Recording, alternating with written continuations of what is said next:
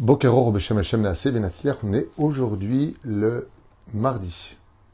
Bezrat Hashem, 21 du mois de novembre et déjà le 8 du mois de Kislev, Lechaim Tovim, Ul Shalom, Shiur acheté pour aujourd'hui par Liliane Edan, ou Aidan, si je prononce bien, Bezrat Hashem, que Dieu la bénisse sur tous ses chemins, elle et toute sa famille, pour l'élévation de l'âme de son papa, David Akohen, Ben Mordechai, Roi Hashem Tanachenu Began Eden Elion, וכל השוכבים עמו בכלל, הרחמים והסליחות, וכן יהי רצון ונאמר אמן, תשמתו צור החיים.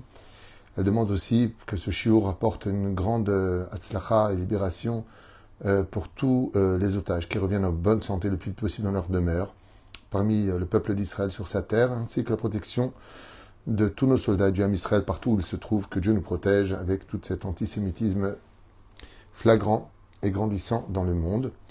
Bezrat Hashem, on sait très bien qu'après l'obscurité vient le soleil, c'est ce qu'on va étudier Bezrat Hashem dans un instant par rapport à notre étude. Merci d'avoir acheté ce chiour, que Dieu vous bénisse sur tous vos chemins. Oufren, euh, j'aimerais avec votre permission, euh, voilà, vous demander si vous pouvez, prier pour Tal Germaine Bat Mandisara, qui a besoin de nos prières aussi, Bezrat Hashem. Chaque jour, c'est une, une enfant de 5-6 ans euh, qui est dans une situation pas simple et qui a besoin de Rachme Shamaim, donc Tal, Germaine, Bat, Mandi, Sarah, Achlama Mira, avec bien sûr la liste de tous les malades d'Israël, les Ilunishmat Kolmete Israël, et on commence tout de suite notre étude. Bezrat Hashem Barach, puisqu'on aura encore un cours après si Dieu veut. Comme vous le savez, dans cette paracha de Vayetse, donc c'est vrai que les cours sont tous euh, pratiquement axés sur les parachutes parce que c'est un, un délice, c'est un énorme, énorme, énorme euh, monde de moussard, de moralité. Et puis aujourd'hui, je pense que dans la situation dans laquelle nous sommes, nous avons particulièrement besoin d'avoir le moral, d'être remonté, de tenir. Bezrat Hashem. Euh, encore deux soldats qui malheureusement sont partis ce matin. Il y a des situations qui sont pas simples. Beaucoup de gens perdent leur travail. Ce n'est pas qu'une guerre sur le front. Ce n'est pas qu'une guerre sur euh, le renouvellement de l'identité d'Israël sur sa terre, c'est aussi une guerre des familles. Il y a encore des gens qui divorcent, des gens qui sont malades, des gens qui tombent dans le désarroi, des gens qui sont en, dépression. Euh, c'est pas évident. C'est pas évident de tenir face à autant de pression, qu'elle soit économique, familiale, sociale, éducative et autres. C'est pas évident. Donc j'essaie d'axer mes shiurim avec l'aide d'Hachem pour justement être un soutien moral, mental et en même temps, Bezrat Hachem, spirituel, puisque je fais toujours en sorte que mes que, mes enseignements, que, mes enseignements, que la Torah que je vous transmets plus exactement, soit aussi un mérite de l'étude de la Torah, puisque nous prenons toutes nos références de la Torah elle-même. Je voudrais aussi en profiter pour remercier Jordan pour hier à Natania, où bien la synagogue était pleine. où il y avait du monde. Bezrat Nashim, on a fait un show de deux heures, et il aurait pu durer, à mon avis, trois heures, parce que l'ambiance était vraiment très sympathique. Donc merci à la communauté de Natania où on était hier soir. Dans cette paracha, on sait que Yaakov sort. Il sort sur la demande de sa mère pour fuir son frère Esav qui veut le mettre à mort. Et puis Yaakov sort aussi pour aller trouver une femme sur la demande de son père. Euh, voilà. Puis il sort. Mais ce que constate le Zerachimshon, puisque nous avons étudié l'enseignement du Zerachimshon sur ce verset-là, c'est que Yaakov sort quand même blindé. Ça veut dire quoi il sort blindé? Il sort avec le droit d'aînesse qu'il a vendu, euh, qui a été acheté pour un plat de lentilles, une épée, celle de Mathusalem, une bourse d'argent et, d'autres choses que nous dit le Midrash. Donc il sort quand même avec la Bechora. C'est qu'un Bechor, il a une double part. Ok. Il sort quand même avec des promesses de Dieu. Il sort surtout avec la bénédiction de Yitzhak Avinu. Donc quand on voit comment il sort, ben, il sort avec tellement d'assurance que rien ne peut lui arriver. Santé, pas du tout. Problème d'argent, pas du tout. Problème de... Rien. Et pourtant, la Torah nous dit, Bemakli avarti et azé. La seule chose que prend Yaakov avec nous, Bassof, c'est qu'il est passé juste avec son bâton. Bamakel oh, Bemakli. Euh, il a tout perdu. Il n'a même pas d'habit quelque part. Il a fallu qu'il que, que, fasse dépouille de ses habits pour qu'un cavalier qui surgit de la nuit tombe, meurt devant lui pour qu'il puisse prendre ses habits. Rien de toutes ces bénédictions ne se sont réalisées. Rien. Rien de ce qui a été promis à Yaakov ne s'est réalisé. Beaucoup de parchanim, de commentateurs, disent pourquoi. Parce que Yaakov les a projetés pour nous, pour la fin des temps. Voilà ce qu'a voulu Akadosh faire, c'est de donner à Yaakov, et Yaakov il a dit moi je veux rien. Parce qu'il va arriver un moment dans l'histoire où, dans une obscurité on ne peut plus épaisse, plus que toutes les autres générations, les enfants d'Israël auront besoin de ces bénédictions. Si je les prends maintenant, je vais les épuiser. Donc je les projetterai. Je vais les projeter vers l'avenir et je n'en veux pas. Je vais souffrir ce que j'ai à souffrir, surmonter ce que j'ai à surmonter, car j'ai assez de foi pour le faire. Mais à la fin des temps, Israël aura besoin de toutes ces bénédictions. Donc je les laisse. C'est un des commentateurs. Quoi qu'il advienne, juste en sortant, il fait un rêve. Et vous savez que le rêve est un soixantième de prophétie. Et qu'est-ce qu'il fait dans ce rêve? Il voit une soulam ou tsabarta, il voit une échelle qui monte très haut et des anges qui, olim yordimbo, montent et redescendent de là-bas. Nous avons fait beaucoup de cours sur cette fameuse échelle. Qu'est-ce qu'elle représente Le Arsinaï, Soulam. C'est la même Gematria. On a expliqué qu'on parle ici des quatre galouillottes, les anges qu'il a vu monter et descendre, et le dernier qui l'a beaucoup inquiété. Mais l'échelle dont on parle représente aussi la prière. Yaakov fait un rêve et on nous parle de ce rêve de façon assez allusionnée, même si c'est plutôt clair, mais beaucoup de choses sont codées et cachées à l'intérieur. Le Zara Shimshon nous dit que quand il s'est réveillé, il a crié quelque chose qui demande réflexion. Et il dit Manora makomaze, enzeki im bet elokim. Ça veut dire cette phrase.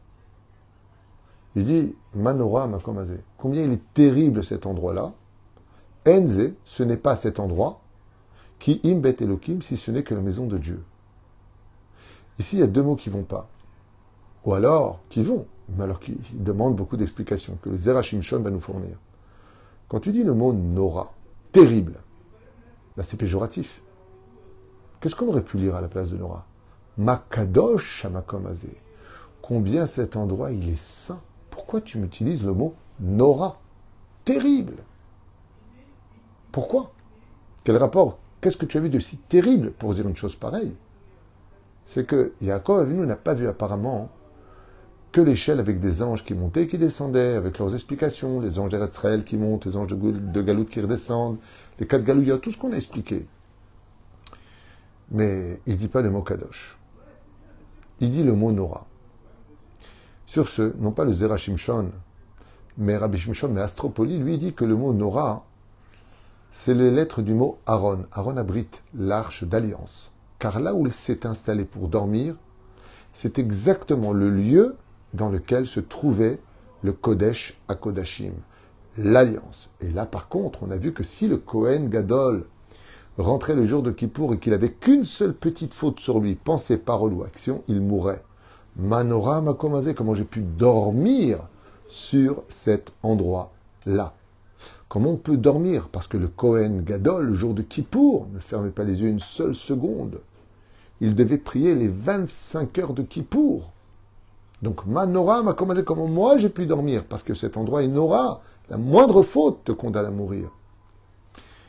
C'est l'explication que nous donne Rabbi Shimshon Astropoli.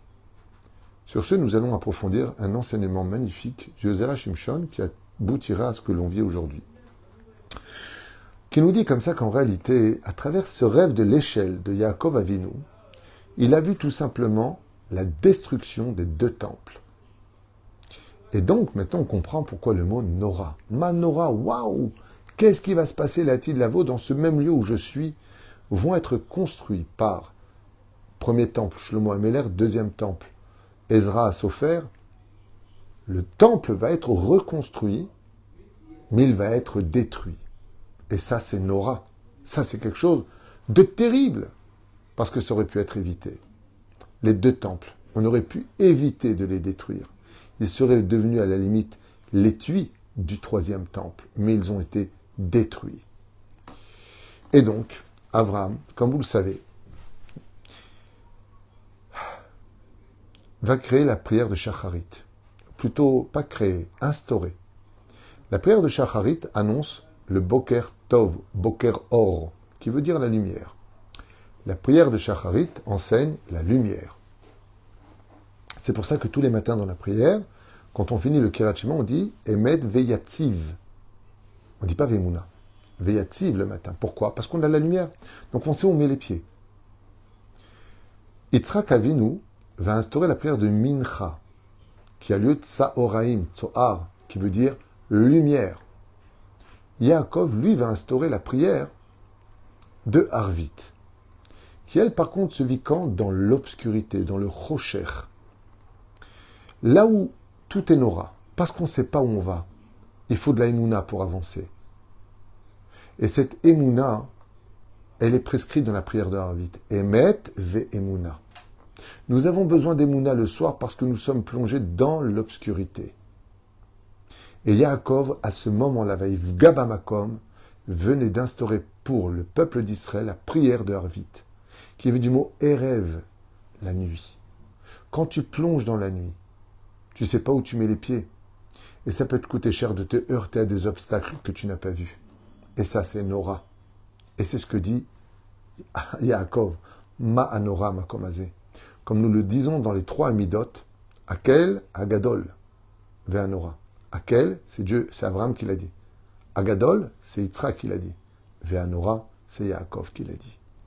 Ainsi donc, Yaakov est relié au mot Nora, terrible. Et c'est pour ça que sa vie va être terrible. D'épreuve en épreuve. Manora, Hamakom Azé. Il y a ceux qui rencontrent Dieu dans la lumière, et il y a ceux qui rencontrent Dieu dans l'obscurité de la vie. Mais dans tous les cas, les trois prières sont valables. Oufren, qu'est-ce que ça veut dire quand on nous dit Enze? Rappelez ce qu'on a dit Enze. Pourquoi Enze? Parce qu'il veut dire non. C'est ce bête amigdash d'Abraham et de Yitzhak, eux, ils vont être détruits. Enze. Vous avez compris ce que ça veut dire Enze Il n'y a pas. On avait vu que dans la phrase que dit Yaakov en haut, il y a quelque chose de bizarre. Manora makomaze, enze ki'im. Tu aurais dû dire Manora makomaze, ki'im bet elokim. Car c'est la maison de Dieu. Pourquoi tu dis ki enze Le Zerachimshon, il dit que Yaakov, il a vu en rêve que les deux temples allaient être détruits, le peuple d'Israël décimé, massacré, violé, brûlé. L'histoire se répète. On dérange. L'histoire se répète. Et nous plonger dans l'obscurité. Oufren, comme il le rapporte ici, pourquoi est-ce qu'il a eu peur? Parce que ce bête Amigdash a été détruit par les fautes des enfants d'Israël. Parce qu'on n'a pas respecté la Torah et les mitzvot. Pour le premier temple, idolâtrie, meurtre, inceste, malheureusement. Emporté par ce Yetzerara, Dieu a ce libre arbitre très développé que les Juifs ont en eux. S'il n'est pas canalisé dans la bonne direction, il peut nous emmener vers notre perte. S'il est canalisé dans la bonne direction et notre identité sans doute, sans obscurité, nous sommes respectés des autres. Ce sont nos doutes qui donnent de la force aux autres. Ce sont nos péchés qui nous plongent dans l'obscurité de ne pas voir les dangers qui arrivent devant nous, comme on l'a vécu le 7 du mois d'octobre. Il des décrets divins, on ne rentre pas dedans. Mais écoutez bien la suite. Tout sera détruit. Aval, bet Elohim, comme il dit dans la suite du verset, qui im bet Elohim. Viendra un moment où la justice de Dieu descendra dans le monde, explique le Zerachim Shon. Et ce temple numéro 3 sera construit par Dieu lui-même. Donc c'est la déa de l'Agmara qui dit que le Bet Amikdash viendra de Dieu lui-même, et lui ne sera plus jamais détruit. La main. Mais im, comme il dit ici, c'est jusqu'à maintenant, en Bet Amikdash, donc il y a la suite du verset, Ze Sha'ar. Car ici se trouve, il n'y a pas de désespoir. Il n'y a pas de bête amigdash jusqu'à aujourd'hui, de l'Uzerachim Ça fait 2000 ans, 2000 ans, chers amis, qu'il n'y a pas de bête amigdash. Mais il y a une chose, c'est que la Shrina n'a jamais bougé du côté de la Maharavi. Toutes les prières que nous faisons d'une synagogue dans n'importe quel pays montent jusqu'à là-bas, Jérusalem, au Beth Amigdash, là où on ne le voit pas. Mais la Shrina s'y trouve et elle ne le quitte jamais cet endroit. Donc il dit ici, Isra jusqu'à maintenant, En Betamikdash, oui, Aval Arashamaim. Là-bas se trouve encore la porte des cieux par laquelle la Shechina permet à nos prières de monter jusqu'à elle. Pourquoi? Parce qu'on dit que même si toutes les portes ont été fermées, celles des larmes n'ont pas été fermées. Celles des prières qui sortent d'un cœur, qui vit dans l'obscurité, elle monte toujours vers Akadosh Baruch Et c'est au moment du Rocher. Ce sera justement. Le Zarashimshon écrit donc c'est justement au moment du Rocher, qui est appelé Nora, que viendra le troisième temple. C'est justement dans les moments où on se demande qu'est-ce qui se passe, on ne saura pas où poser nos pieds, on sera détesté de partout, plongé dans l'obscurité, la critique, l'antisémitisme, au point de ne plus savoir si on doit montrer qu'on est juif ou cacher qu'on est juif. Dans la peur, Nora, terrible. La situation est terrible pour les enfants d'Israël. Il dit, c'est ce qu'a dit Yaakov. Man Nora Makomazé. Mais comment ça finit? Kimbet Elohim. Viendra le moment où Dieu va faire descendre la lumière dans l'obscurité et réinsercer l'unité et l'identité du peuple dans son judaïsme et sur sa terre. Et c'est vrai que si aujourd'hui il y avait le Beth Amikdash, qui était à sa place, descendu du ciel, aux yeux de tous, personne ne pourrait plus rien dire.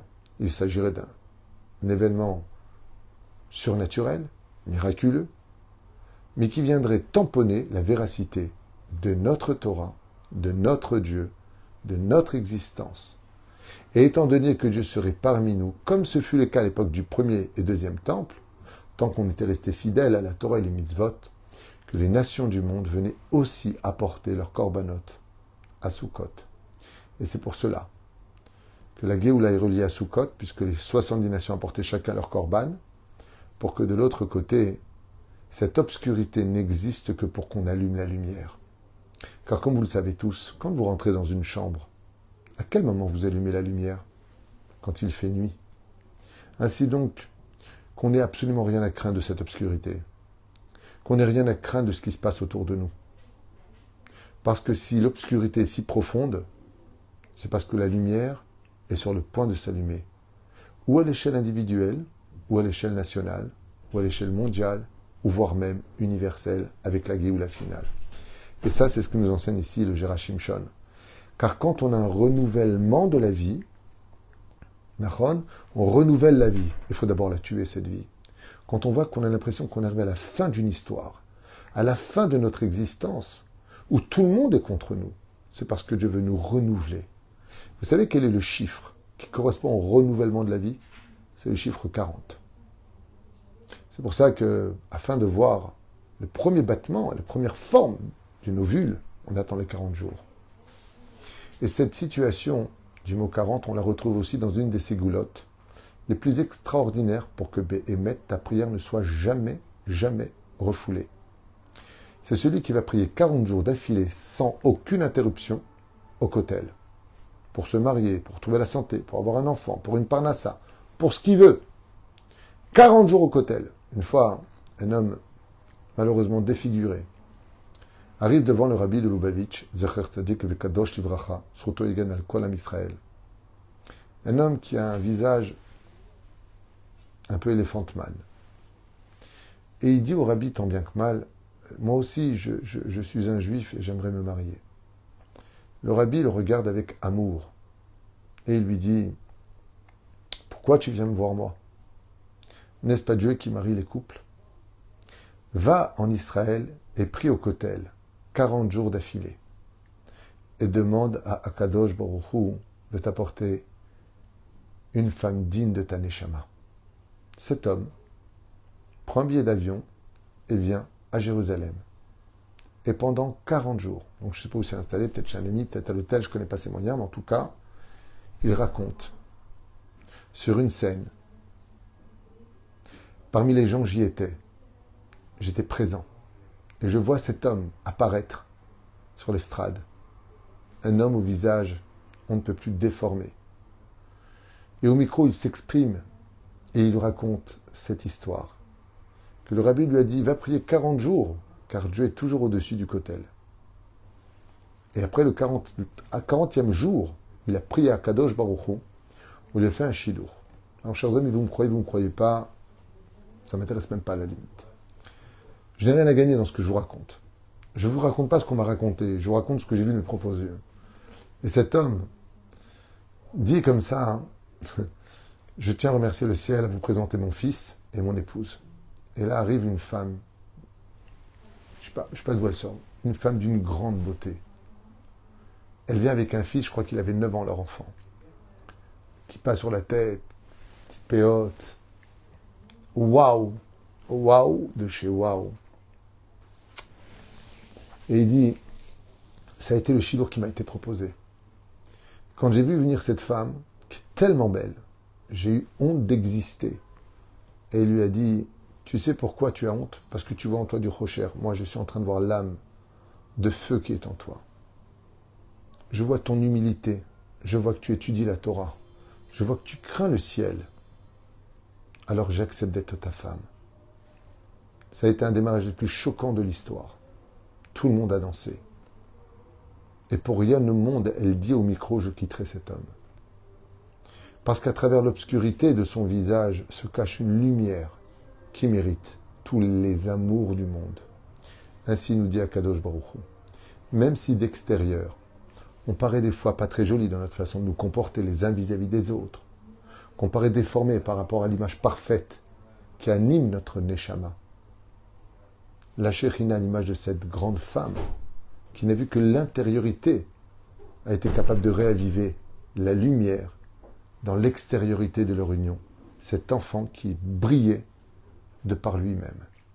Et c'est exactement ce qu'engendrera notre situation avec la Shekhinah à la fin des temps, parce que Dieu ne nous a jamais abandonnés et ne nous abandonnera jamais. Quand Dieu nous dit je détournerai ma face de vous, et qu'il se tourne en nous donnant le dos qui vient c'est parce qu'il regarde dans le miroir où est-ce que nous, on en est. Dieu reflète notre regard. Tu le recherches, il te regarde. Tu veux l'ignorer, il te donne le dos. À la différence, c'est que lui t'observe à travers un miroir pour voir où est-ce que tu es, pour qu'au moindre problème ou à la moindre chute, il soit toujours là pour te relever.